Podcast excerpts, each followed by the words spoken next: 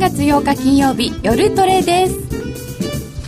一人より一緒に過ごそう雇用統計。今晩は雇用統計の夜の夜トレです、えー、そして今日はスペシャルゲストもお迎えしております。皆様どうぞお楽しみになさってくださいね。この番組は FX プライム他各社の提供でお送りいたします。それでは早速ご紹介してまいりましょう。雇用統計ナイトのメンバーです。為替に株とオールラウンダーの田島智太郎さんです。はいこんばんは。よろしくお願いします。そして丁寧な解説で大人気河合美智子さんです。よろしくお願いいたします。そしてスペシャルゲスト若林英史さんです。よろしくお願いします。よろしくお願いします。えー、前回おいでいただきましたのが、はい、2011年の9月でございまして、はい、その前回においでいただいた時には、はい、もうそろそろ円高はないよと、はい、反転するよというお話をいただいておりました、はいいち早くそういうお話をしていただけたと思っておりますが、えー、今の展開どのようにご覧になってますでしょうか？そうですね。こんなに来るとは思ってなかったですね。ちょっとあの早早いんでちょっとびっくりしたんですけどもね。あの株も為替もね、うん、まあ上がることは分かってたんだけれどもこのスピードがちょっとちょっと意外意外ですか、えー。えーまあ若林さんでも意外なことがあるのねという感じもして ちょっとドキドキいたしますが本日この後、えー、雇用統計の発表が日本時間夜10時30分ということでラジオの放送終了後になってしまいますがそれまでは値動きを確認しながら一緒に雇用統計を味わってまいりましょう。ラジオ放送終了後のユーストリームで雇用統計実況中継いたします。ツイッターで皆様のご質問などなどお待ちしておりますのでお寄せくださいえー、そして今ちょっとスピードは速すぎるかなというお話があったんですけれども、えー、あのまあ株の方も随分高いですよね、はい、そうですね。これもややスピード違反的な感じなんですが、いかにまあエネルギーが溜まってたかということではあるんでしょうけど、なんかそれにこう一生懸命そなんていうんですかねエネルギーが溜まってたそれになんか変なアベノミクスとかいうのはねあの生やしちゃったもんだから、はい、知らない人まで一生懸命あの乗って、えー、盛り上がってますってなんかそんな感じでちょっとあんまり健全じゃないなって感じがしますけど、あそうなんですね、えー、まあ、ちょっと行き過ぎた分は反省もするかなってことですか？行き過ぎっていうかまだ行き過ぎてないもうちょっとなんか上値があるような気がするんだけど日柄ももうちょっとあるし、ただもうあんまりないですね。時間は残されてない、上がる時間っていうのはですねあとまあ23週間やればいいとこだろうと思いますね、あと23週間というのはどういう時間軸なんですか、えー、ややこしいですよそれ言い出すと、まあ、それを言っていただかないと、えー、ぜひでもやっぱり聞きたいし、はい、そうですね。例えば株だとあの2011年の11月25日っていうのが震災後の最安値8135円ってあるんですけれども、そこからの、まあ、僕のやってるあのあれで大事なのは69週目ってのがあるんですけども、その69週目ってのは3月22日に終わる週なんですね、うん、ですから今日が3月8日ですから来週再来週。再来週ぐらいまでの上げか。あるいは10月の15日に8800いくらで1回安値つけてるんですけども、うん、そこからの162日目黄金分割3月26日えー、ですから、まあ、3月22日に終わる週かその次の週か。ぐらいでとりあえず株はいいかなと、でなぜかっていうとアメリカの株はもう急落含みだと、まあ、僕は見てるわけですけれども暴落と言ってもいいかもしれないけれども今年。ですからそれがまあ4月の第1週までしか上がれないと。僕の計算では。4月の第1週まで上がってそこからまあ落ち始める。でまあそれあのボトムから49か月目なんですけどもで5月になると今度50週目、えー、50か月目に入る。ボトムから、はい、2009年の3月9日のボトムから50か月目に入るんですけども50か月と危ないですね。だから5月から急落。4月から下げ始めるんだけども5月から急落と。こんなイメージでいますけど。5月って割とそういうの多いですけれど。そうですかね、今度は5月17日って例の債務のあの上限問題、はい。えー、来るんですよね。であのなんていうんですかね。あの問題ってなんか今もそのセクエストレーションってその、えー、強制支出カットにあの突っ込んじゃったわけですけど、はい、株が上がってるもんだからみんな無視してるんですよ、うん、問題の重大性を、うん、で株が上がってるからみんな安心しててどうせこれは大したことないんだって言ってるんですね、それは人々の関心とは別に株の日柄があるからそこまでは株は上がり続けるわけですね。だからこの株が下がり始めたらどうせそれが材料になってくると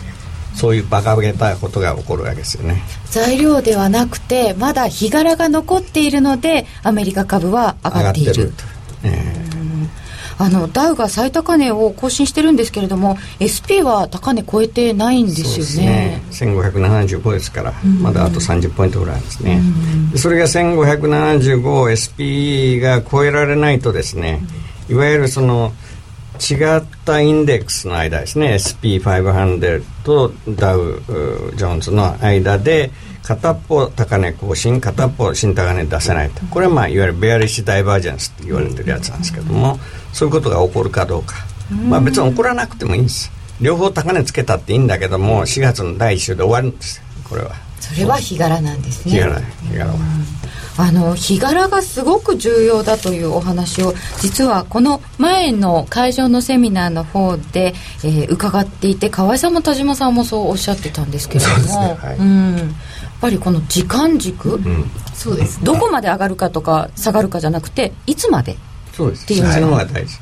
うん。これあのご本を拝見しておりましてあ、新刊です。あ出てました。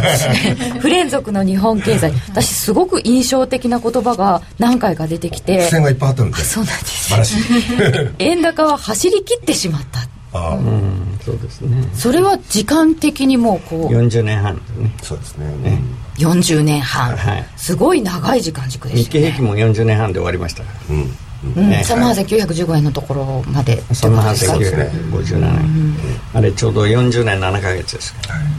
うん40年半で。もう日経平均も為替もみんな40年半で終わって、うんえー、そうなんちょっとゾクッとしますね。日経平均がだってあれ89年の12月に天井つけてるわけですから二十、何年低迷してるわけですよ、ね、はい、ドル円だって二十何年、うん、だったかもしれないですね。そうすると、うん、そういった中でアメリカ株がちょっと下がってくる急落含みというお話がありましたが、はい。4年サイクルってありましたね。4年サイクル。はい4年っていうの。これはあのリーマン後のボトムっていうのがダウジョーンズは6469っていう、えー、6469ドルってあるんですけども。それが2009年の3月9日ですね。ですからそこからもう4年経ってるわけですね。ずっと上がり続けてるわけですよ。でずっと上がり続けてるわけですから今年のどっかに4年サイクルボトムが来るはずで4年サイクルボトムというのはこの4年間にいくつかこう上がったり下がったりサイクルがあるんですけれども、はい、その中で今度の調整っていうのはね最大の調整になるはずなんですよ。それがまあ一応一般的なルール。と今までのルールこの、えー、4年間で一番大きく落ちたのはえっと2011年のですね5月から10月まで2800ドル落ちてうお。えー、19%落ちですね。19%、えー、ですから今度はそれよりでかいはずだと、えー、だから1万4600だろうと思ってるんですが高値は。高値。ええ。ー、あのいろいろやってみると、はい、でそれが4月の第1週ぐらいで。もう今1万4300ですからあんま上がらないんですね。もうここからはあんまりね、えー、日本株みたいに勢いがないですから、うん、あ確かに。ずっとその4年間上がり続けてるわけですから随分エネルギー使って上が上がってますんで。日本みたいにですね去年の11月に爆発したエネルギーと全然違いますから、うん、あのー、もうガス欠になりなるななりつつあるマーケットなんだけれどもその日柄があるから無理やりもうぜいぜい言いながら登ってるんで あんまり登れないですねこのマーケットは。お疲れ様っていう感じになってる。疲れてるわけですよ。だからいっぺん大きく下がってここでエネルギーを補給しないと上がれない。っていうまあ物理的に言えばそういうことですね。あるいは生物学的に言えば。もうそのエネルギー使っちゃったとまああと3週間34週間時間あるんですけどそれ時間はたっぷりある。日本株だったらあと4週間待ったらどれだけ上がるか分かんない、うん、だけれどもニューヨーク株はもうずっと上がり続けてるもんだから、えー、あと4週間時間あるんだけどもそんな上がれないわけですよ。せいぜい 300,、えー、300ドルぐらいしか上がらないとあと。あ、えー、それがまあ僕が今考えてることでからあのズドンと落ちると。でさっき申し上げたように今まででかい落ちはあれ第 2, 2番目のサイクルの、まあ、19%なんですけど、っていうことはまあ20%以上落ちるでしょうと今回ね。で20%落ちると一応ベアマーケット入りするんですよ。一般的にそう言われてます、ええ、20%以上落ちるとベアマーケット入りというんで、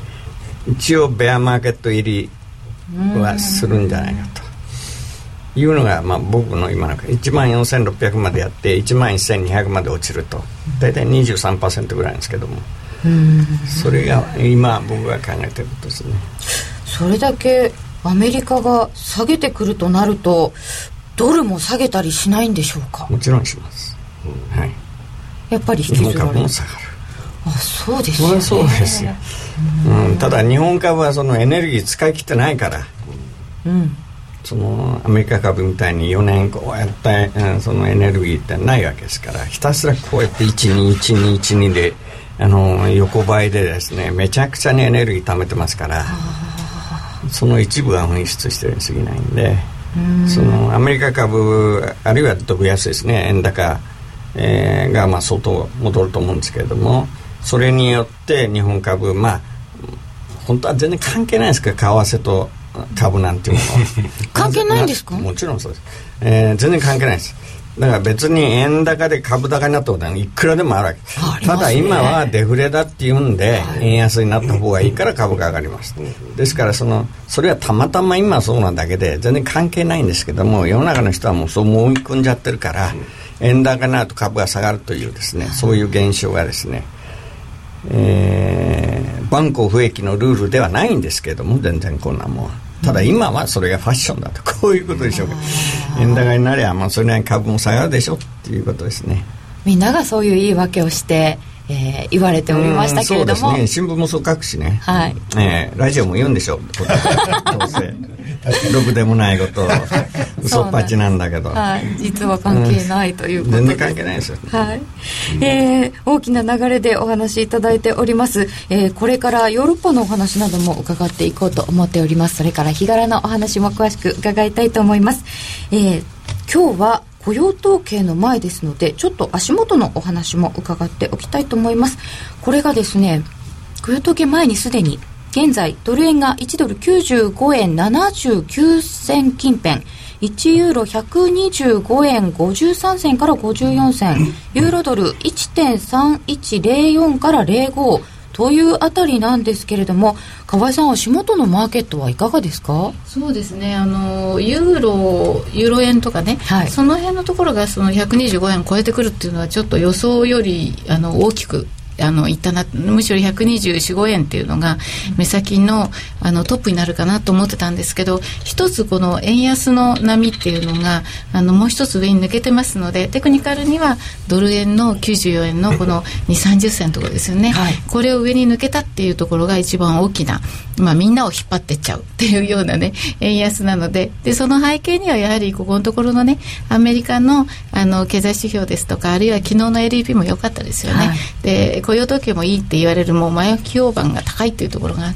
てでしかもあの発表前にテクニカルのポイントを上に抜けちゃったっていうのがあってドル円での円安が引っ張ってクロス円も全部こう一つ山を抜けたような感じっていうふうになってるかと思います。やっぱりドル円が先導役、うん、そうですね。値幅はクロス円大きいんですけれどもやっぱりドル円のそのポイントを抜けたっていうのは結構大きいと思いますね。94円の20銭ぐらいのところっていうのが大事だった、うん、そうですねあのこの間のその高値のところっていうのがシドニー市場で94円の77銭っていうのをやってますけれどもその前はですねほとんど実態が94円の20銭ぐらいのところまでしか来てないっていうのがあるのでこれが大きな抵抗になっていて、えー、それがもみ合いになってたんですけど、えー、ちょうど昨日ですか、上に抜けてしまったっていう感じですよね。しばらく揉みましたよねそうですね。だから少しここのところの揉みの中であの、まあ、2週間分ぐらいのそのエネルギーがちょっと爆発した感じ、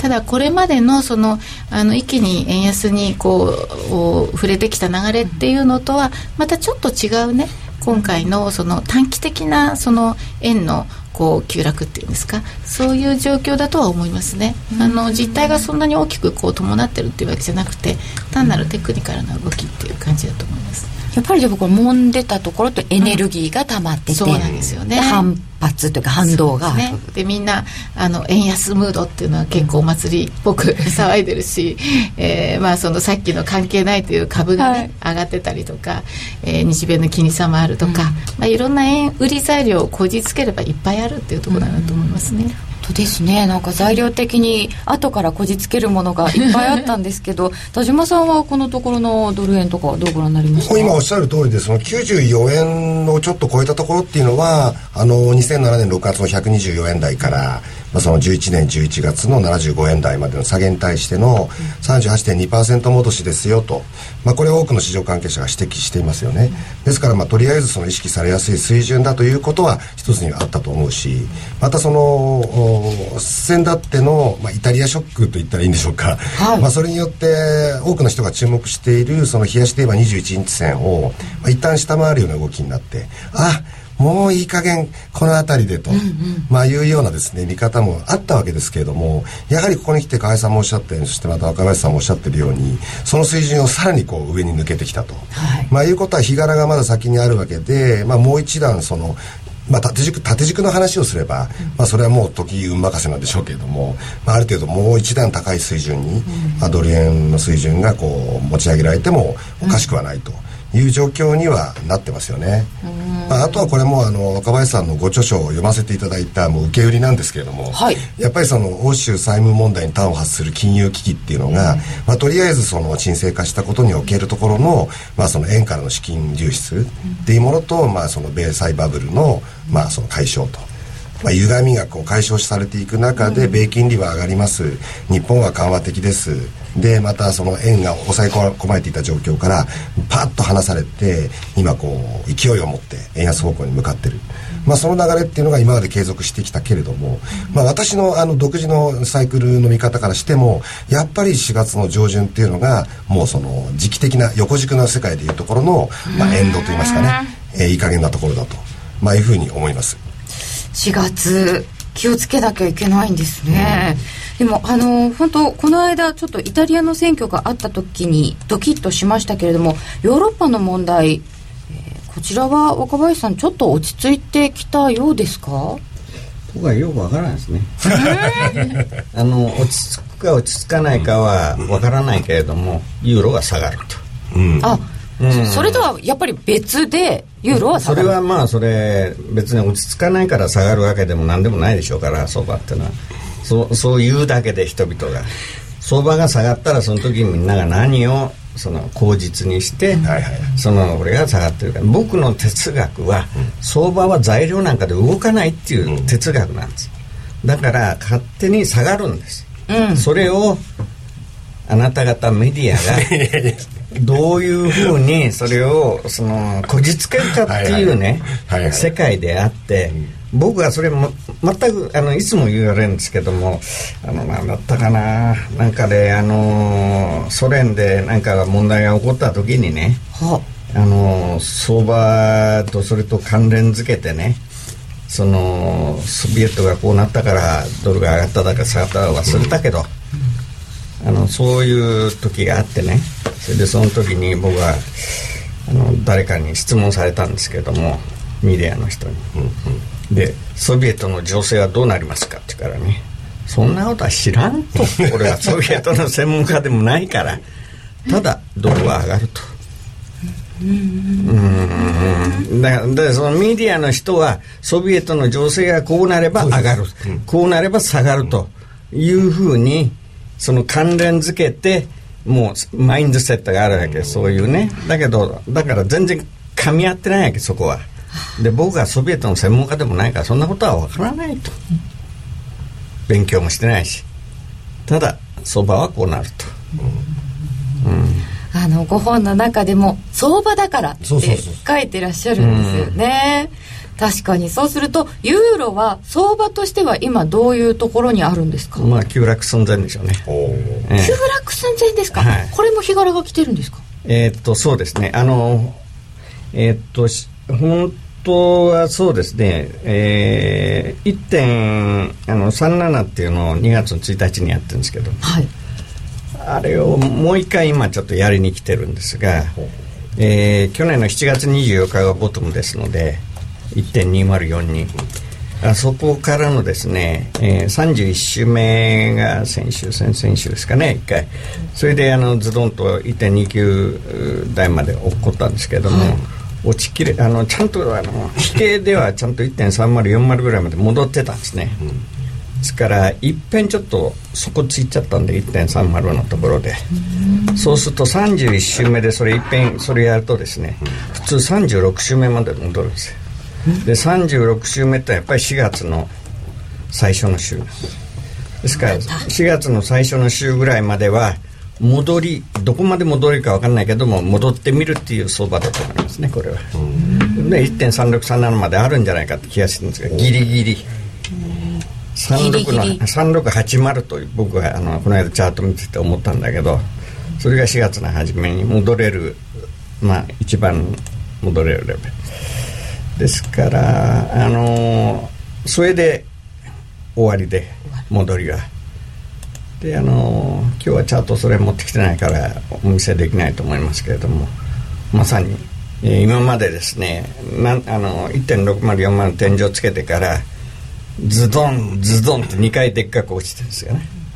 それはあのこういうねペンタゴンの54度線と切るとですねズドンって落ちる。3000ポイントぐらい落ちる。毎回。うんえ？あちょっと3000ポイントぐらいあるんですよ。で今回もそれをもうすでに下に切ってるわけです。からまあ1.37天井見たんですけどもまあ3000ポイントオーダーの下げ。まあもうだいぶ下がってきてるんでここからさらに3000ポイントちょっとなかなかきついんですけども、来年の4月に向けて1.1ぐらいまで下がると。うんそのぐらいまで下がると楽なんじゃないだろうかと欧州諸国の方は考えていらっしゃるんじゃないかというお話がありました。そうです。えー、スペインとかポルトガルとかの方々、うん、そうなんです。それはね、あのー、今日話ししようと思ってたんですけど、はい、ぜひお願いします。そのこの間の2月の初めにね、うん、ウォール・ストリート・ジャーナル僕はニューヨークにいるんでウォール・ストリート・ジャーナルを読んでたらね、うん、その今のユーロの問題国ってまあ5つぐらいあるわけです。今目立って悪いやつらっていうのは。まあ、アイルランドとあとはみんな南の方ですよね、イタリースペイン、うん、なんだポルトガルに、えー、ポルトガルにギリシャ、でここの国の人たちにねこう質問して、うん、あなた方はそのこんなに苦しくてもね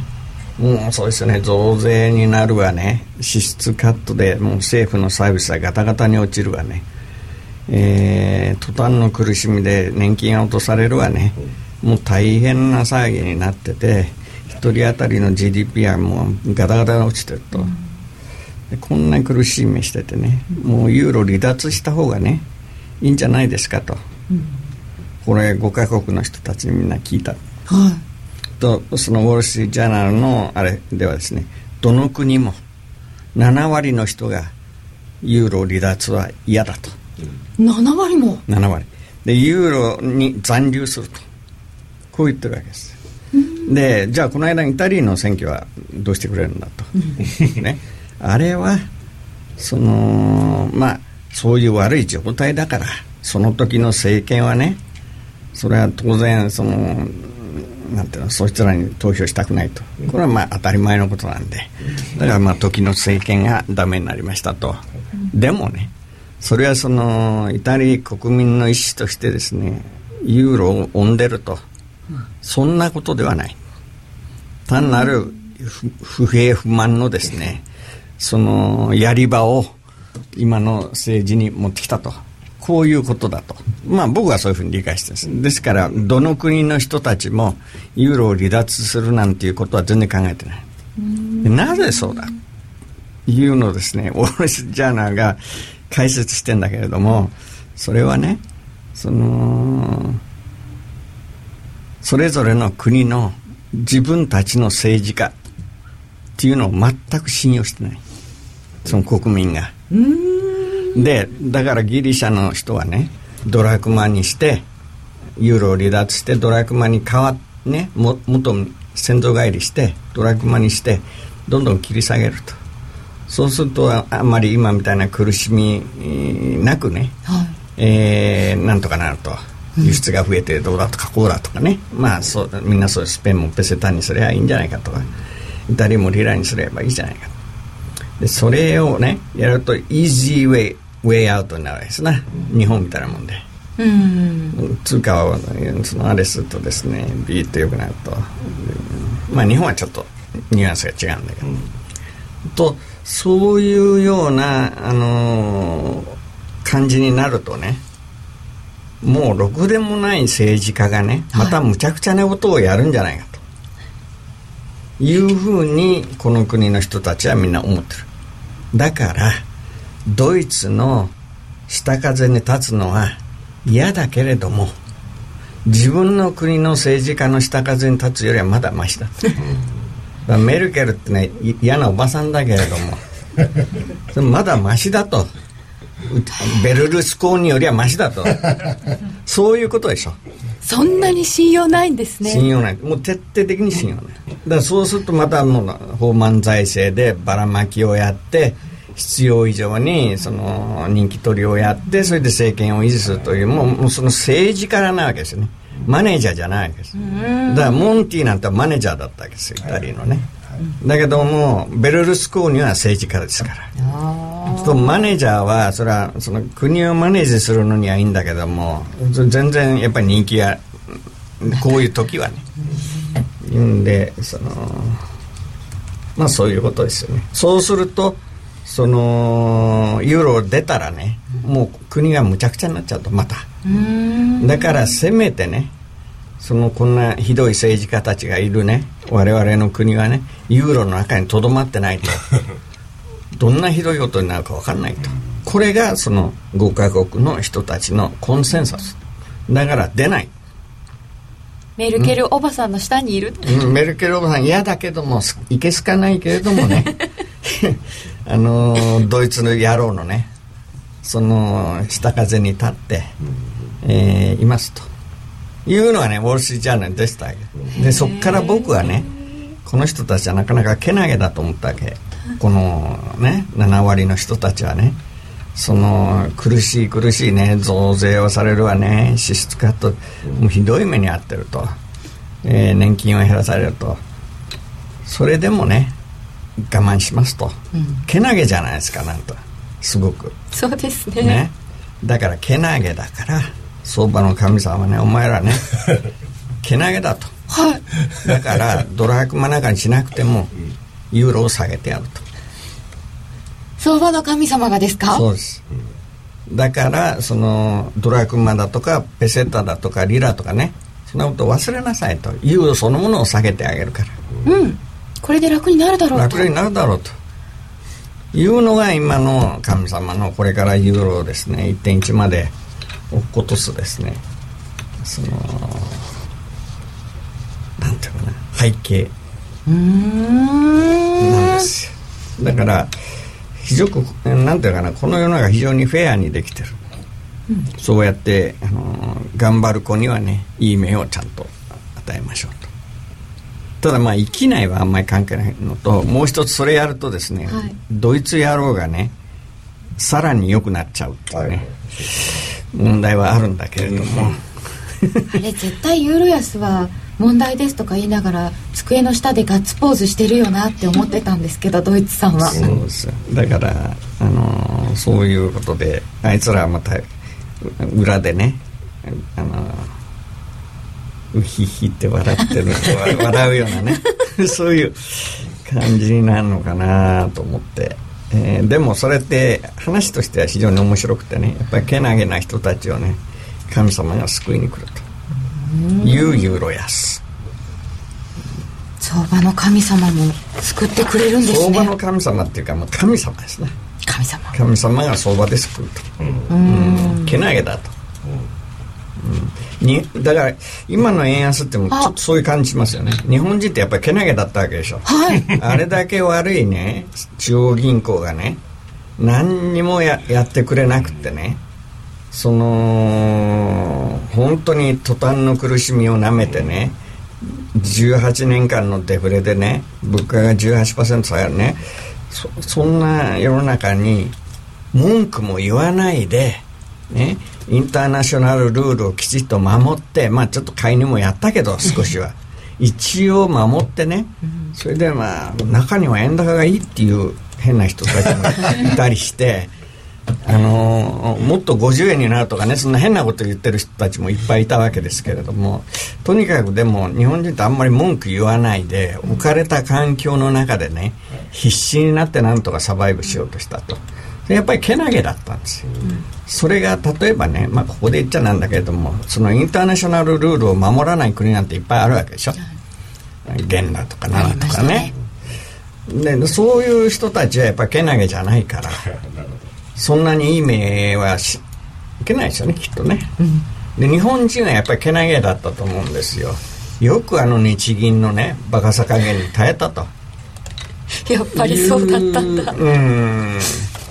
僕はそういうふうに思う。前からもう日銀はおかしいと、えー、いうふうにまあ申し上げてたんですけども、だからそれでけなげでよく頑張ったというのは今の円安でありそれに伴う株高ですと。もうもう円高は終わったと。そのまあ言ってみりゃあのケーキが開けたと。ケーキだったんですか？ケーキが開けた。そっかそれが運で晴れて出所してはしたわけですねこれ。それは晴れてです。神様は平等だ。神様私にも同情してください。そういう感じですよ、うん、だから面白いですね。本当にあの去年の今頃はと今とってこの気が全然違うではい、日本全国の、うん、だから不思議なもんですね。人間っていうのはやっぱり僕は本ねちょっと書いたんですけども性のあの連鎖反応、はい、負の連鎖反応から性の連鎖反応に変わると、うん、あのそうするといわゆる相場がバーティカルにいくと、うん、垂直ねいう話をまあ書いたんだけどもちょっとそういう感じになってきましたよね、うん、だから日本物は押してもあんま押さない、あの当然相場ですから上がると下がるんですけども、あんまり押さないと、基本的には、うん、えーえー、とても面白いお話を伺っております、えー、引き続きお話伺ってまいりますがここで一つお知らせです。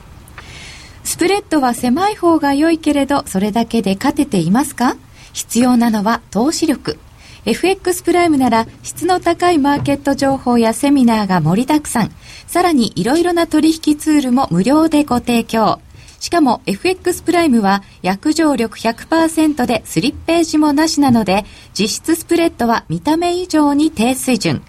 だから FX を取引するならお客様の FX 力が着実に身につく真面目に FX、FX プライムで。FX プライム株式会社は関東財務局長金賞第259号の金融商品取引業者です。FX プライムで取り扱う商品は価格の変動等により投資額以上の損失が発生することがあります。取引開始にあたっては契約締結前書面を熟読ご理解いただいた上でご自身の判断にてお願いいたします。詳しくは契約締結前交付書面等をお読みください。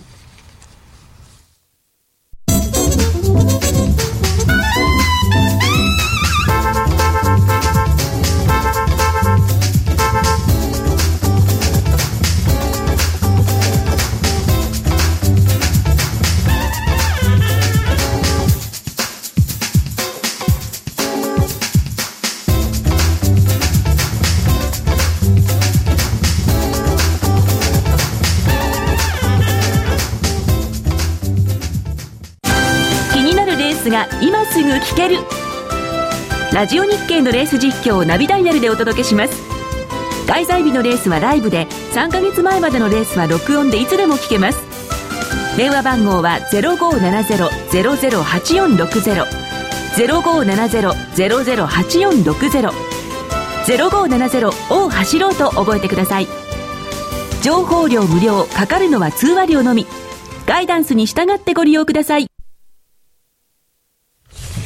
雇用統計の前でございますがかなり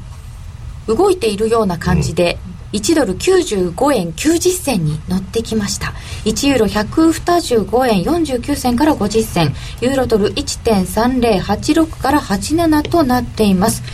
田島さんちょっとこういう時前に動いちゃってる感じこれ。そうなんですよね。どうどうですか？僕軽々とドル円ロングしてきたんだけども、はい、もう利益確定になっちゃった。ああ、うん、そうでしょうね。相当な勢いですねいいですね。うん。ちょっと勢いありすぎませんか河合さん、うん、これ。あると思いますね。勢いありすぎ。結果どっちに転ぶかまだ誰も分かってないのねねねなんですかね、うん、調整してないので、やっぱり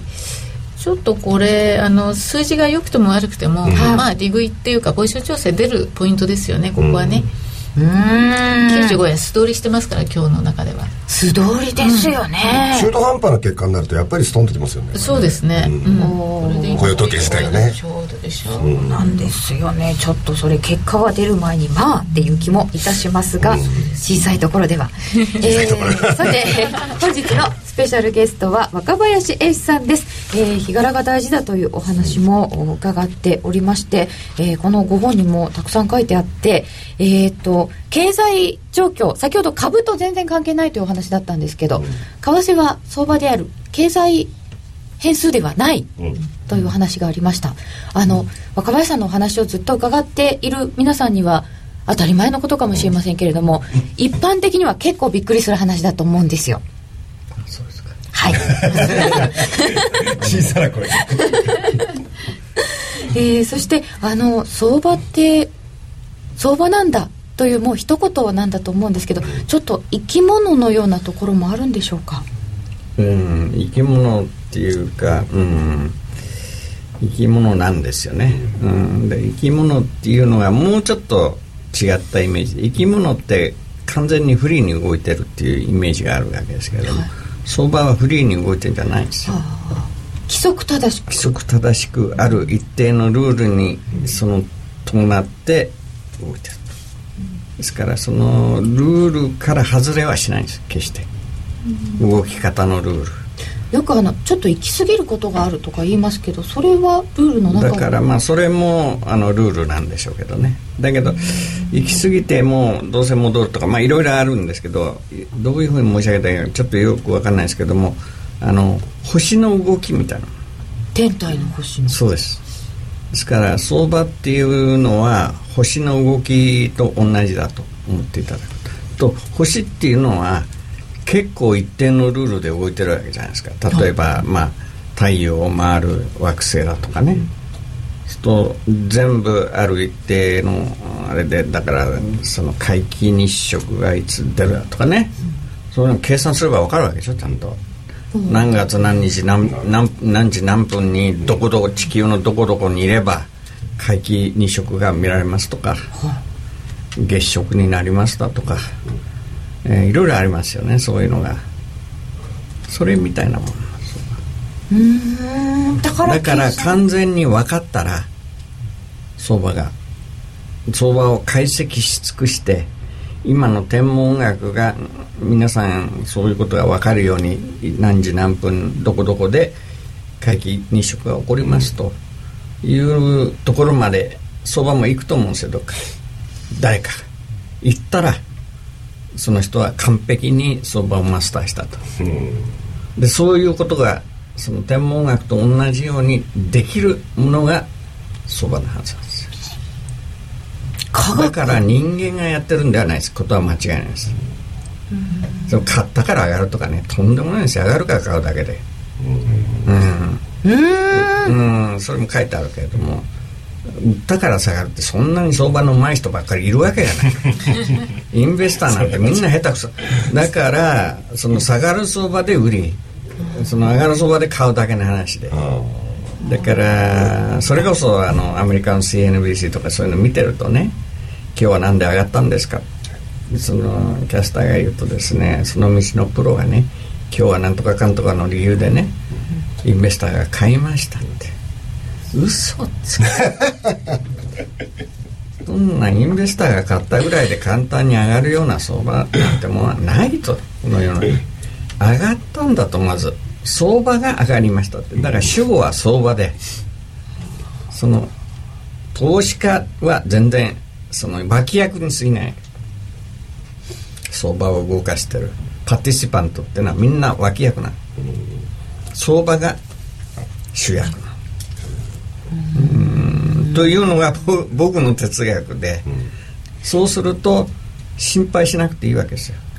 変な人間がその相場をこうやってね動かしてると思ったら人間なんてバカだから何するか分かんない。でも相場は一定のルールで動いてるはずだから何が起ころうが全部予定調和なんです。決まっていると。決まっているうん。先ほど、えー、だから決まっていると思ってるけども、でも僕の意思にとってか、まあ、予測に反して相場が動くことがあるわけですよね。それは僕の読みが下手だからそうなんで。本当はそれも。本当はそうなるべきだったんですやっぱり。で先ほどツイッターであの勉強したいんだけど何なんだこれはっていうご質問いただいてたんですけれども若林さんのそのルールというのは黄金分割。全部。出会った時に衝撃だったといういや出会った時は何が何だか分かんないですよ。衝撃も衝撃もそもだってこれをどうやって使うんだっていう感じ。それでもうだから25年ぐらいそれを研究してそれでやっと少しいろんなことが分かってきたうん。やっと少しですか？うん。まあ80%ぐらい分かってきた25年で。ずっとそれを研究されてる。ずっとそこ黄金分割のすごいところっていうのは何なんですか？時間とプライスが金星が取れてるところを教えてくれる縦軸と横軸。金星が取れてる。美しいところ。あペンタゴン。正五角形の美しさみたいな、うん、正五角形っていうのはあれは黄金分割のゴンゲなんですよ。ゴンゲゴンゲです。黄金分割。対角線は61.8なんです、うんうん、それで一辺は全部38.2出てきて、うんうん、いうですね黄金分割それでこうやって対角線引くとえー、108度が一つあの五角形ですから108度が内角なんですけどもそれをこうやってあの対角線でやると36度になる、うん、36度が3つで108度、うん、で36度っていうのはその一番重要な角度なんですよ。黄金分割で36度が一番重要。重要なで前にいらしていただいた時に手書きのチャートを見せていただいてその36度の線とか引いてあるんですよね、18度とかね。72度うん、54度うんこれがとてもそれはあのー、パソコンではできない。手じゃないと。手じゃないとできないです。なぜかといえばその時間軸とそれプライス軸 X 軸と Y 軸のその単位がですね、はい、きっちりその同じでなきゃいけない。だから1に対して1と、うん、2に対して2と。とあのパソコンでやるとですねこれこんなのにぐちゃぐちゃになるからあのダメなんですよ。だから手書きできっちりそのチャートに書き込むと。自分のあのペーパーにグラフ用紙に書き込むと。そうすると、えー、X 軸と Y 軸がきっちり1対1の関係あるいは1対2でもいいんですけれども、要するにそのこうやってなんかこれをこうやったりこうやったりしてぐちゃぐちゃにならないとこの縦横の関係が。ずれちゃうんですよねパソコンむちゃくちゃずれちゃうから全然ダメなんですあんなもん。そうなんですね、うん、あとパソコンと違うなと思ったのは土曜日日曜日が入っていたことです、うん、土曜日日曜日は大事ですね。冷やしではね。大事なんですね、えー、その間も相場がある？日柄を消化してるんです、消化してるその間もエネルギーがあるってことですか？うんだって星日曜日休みます？そうですね休みません。はい。というのとまあ冷やし週足はいいんですけども冷やしだと、えー、この例えば18度線引いても冷やしで7日でこうやって上がっていくやつと5日で上がっていくやつは違いますよね上がり方が。これずっと先行った時に、はい、違います。だから 5, 5日しかないないやってるとですねどんどんどんどん寸足らずになっていきますから長ければ長いほど。最初は7対5なんだけどその14対10になって21対15ってだんだんだんだん開いていくからこの角度が不正確なわけですね。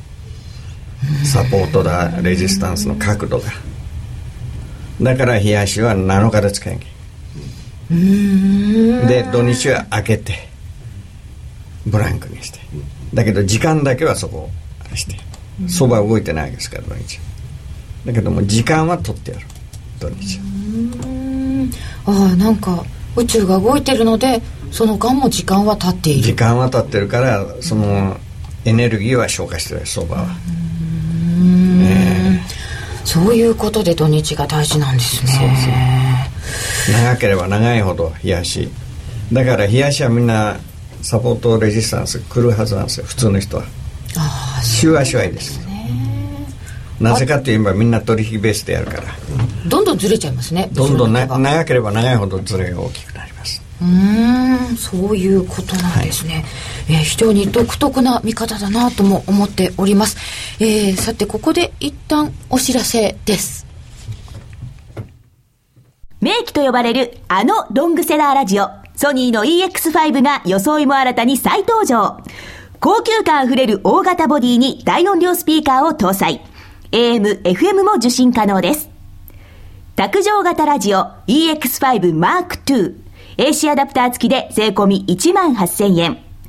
お申し込みお問い合わせは03-3583-8300 3583-8300ラジオ日経事業部まで。有料ダウンロードコンテンツ、木田智博の誰も教えてくれなかったマネーの真実、好評発売中。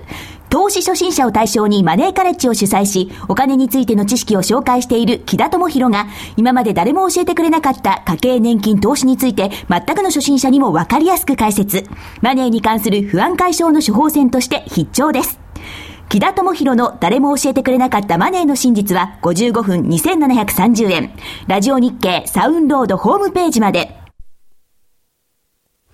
さて、雇用統計の夜、スペシャルゲストもおいでいただいておりますが、ちょっと雇用統計のことも振り返っておきましょう。えー、本日の雇用統計、大体の予想が16万人ちょっとぐらいの増加、ADP 良かったしというような感じになっていると思います。これ、どんな結果だと、どんな感じだと思われますか、河合さん？私はもうすでに上がっちゃっているので、はい、ここからさらに上げるパワーっていうのは、よっぽどいい数字が出ないと無理だと思いますね。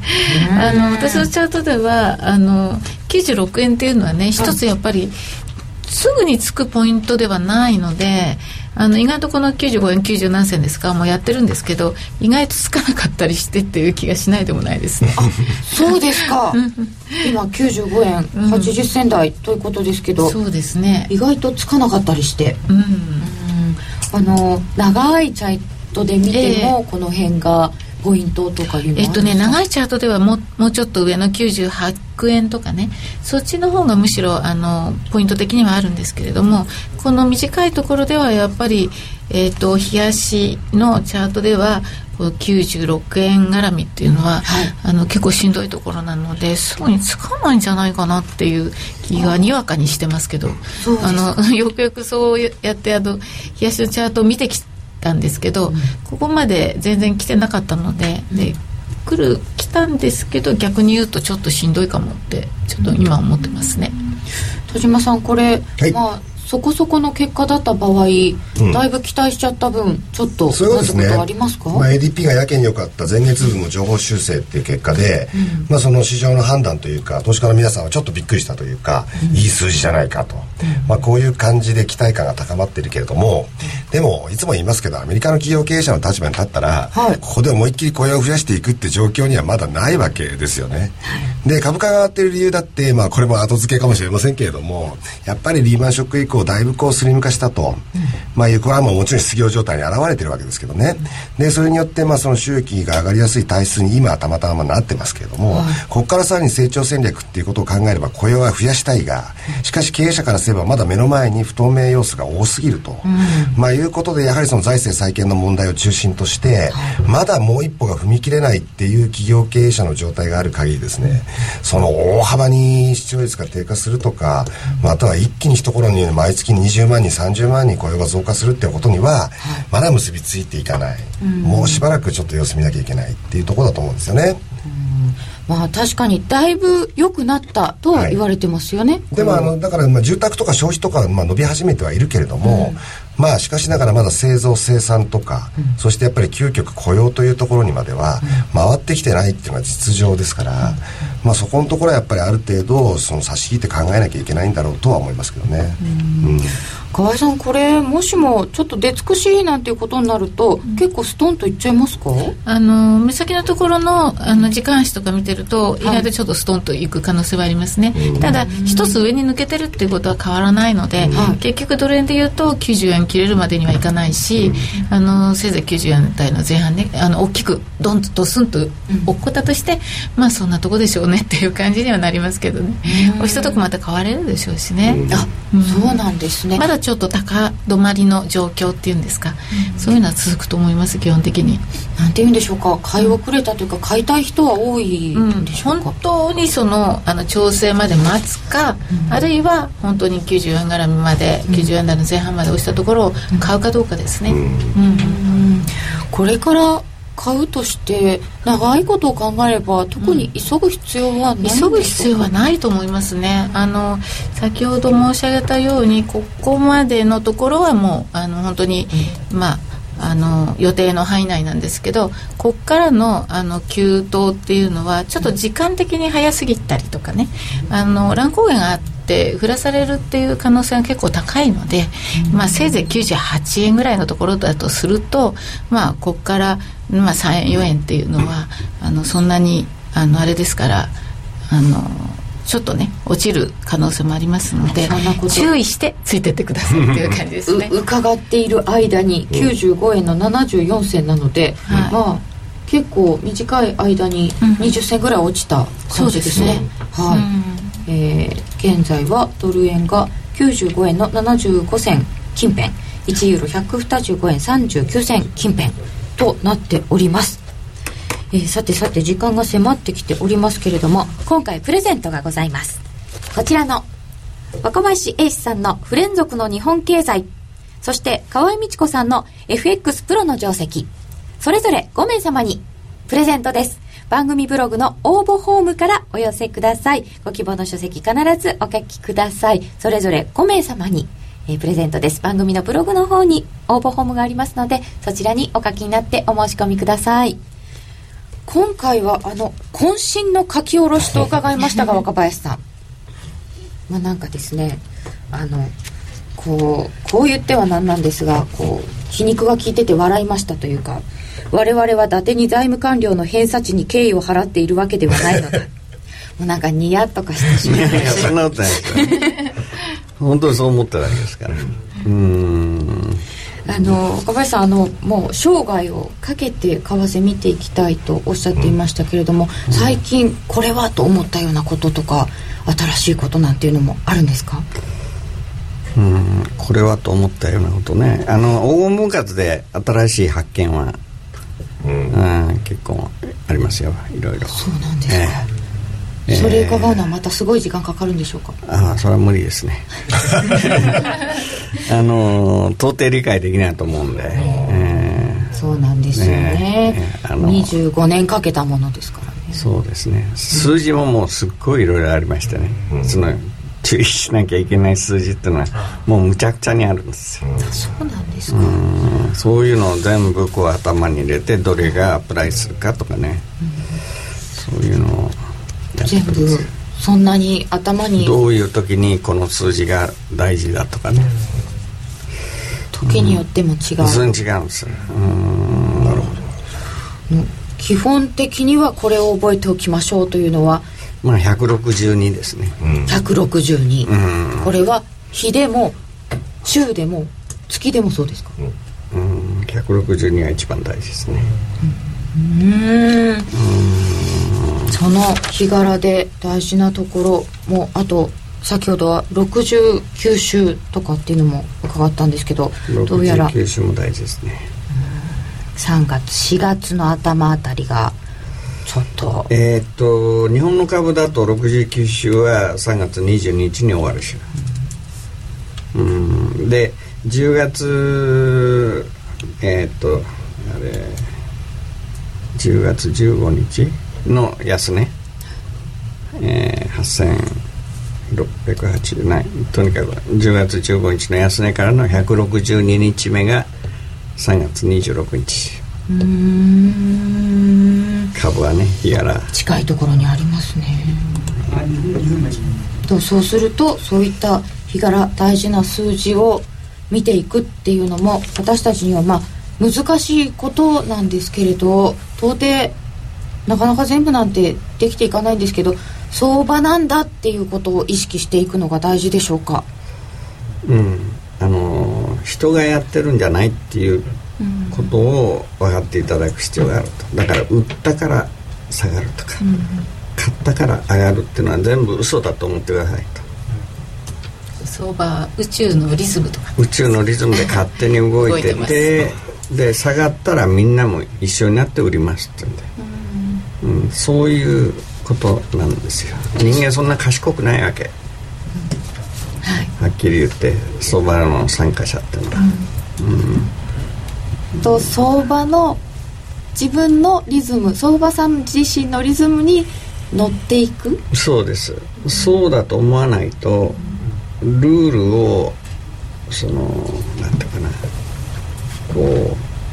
探そうという気にならないわけよ。だって人間が勝手にやってるなん。て、ルールなんてないだろうってことになるわけだ。そうですね、うん、それを探していこうという長い長い旅も楽しいかもしれません、あのー、うん、そうですね。はい本日のスペシャルゲスト若林英さんでした。どうもありがとうございました。ありがとうございました。そして田島智太郎さん河合美智子さんありがとうございました。この後延長戦で、えー、そして雇用統計の結果です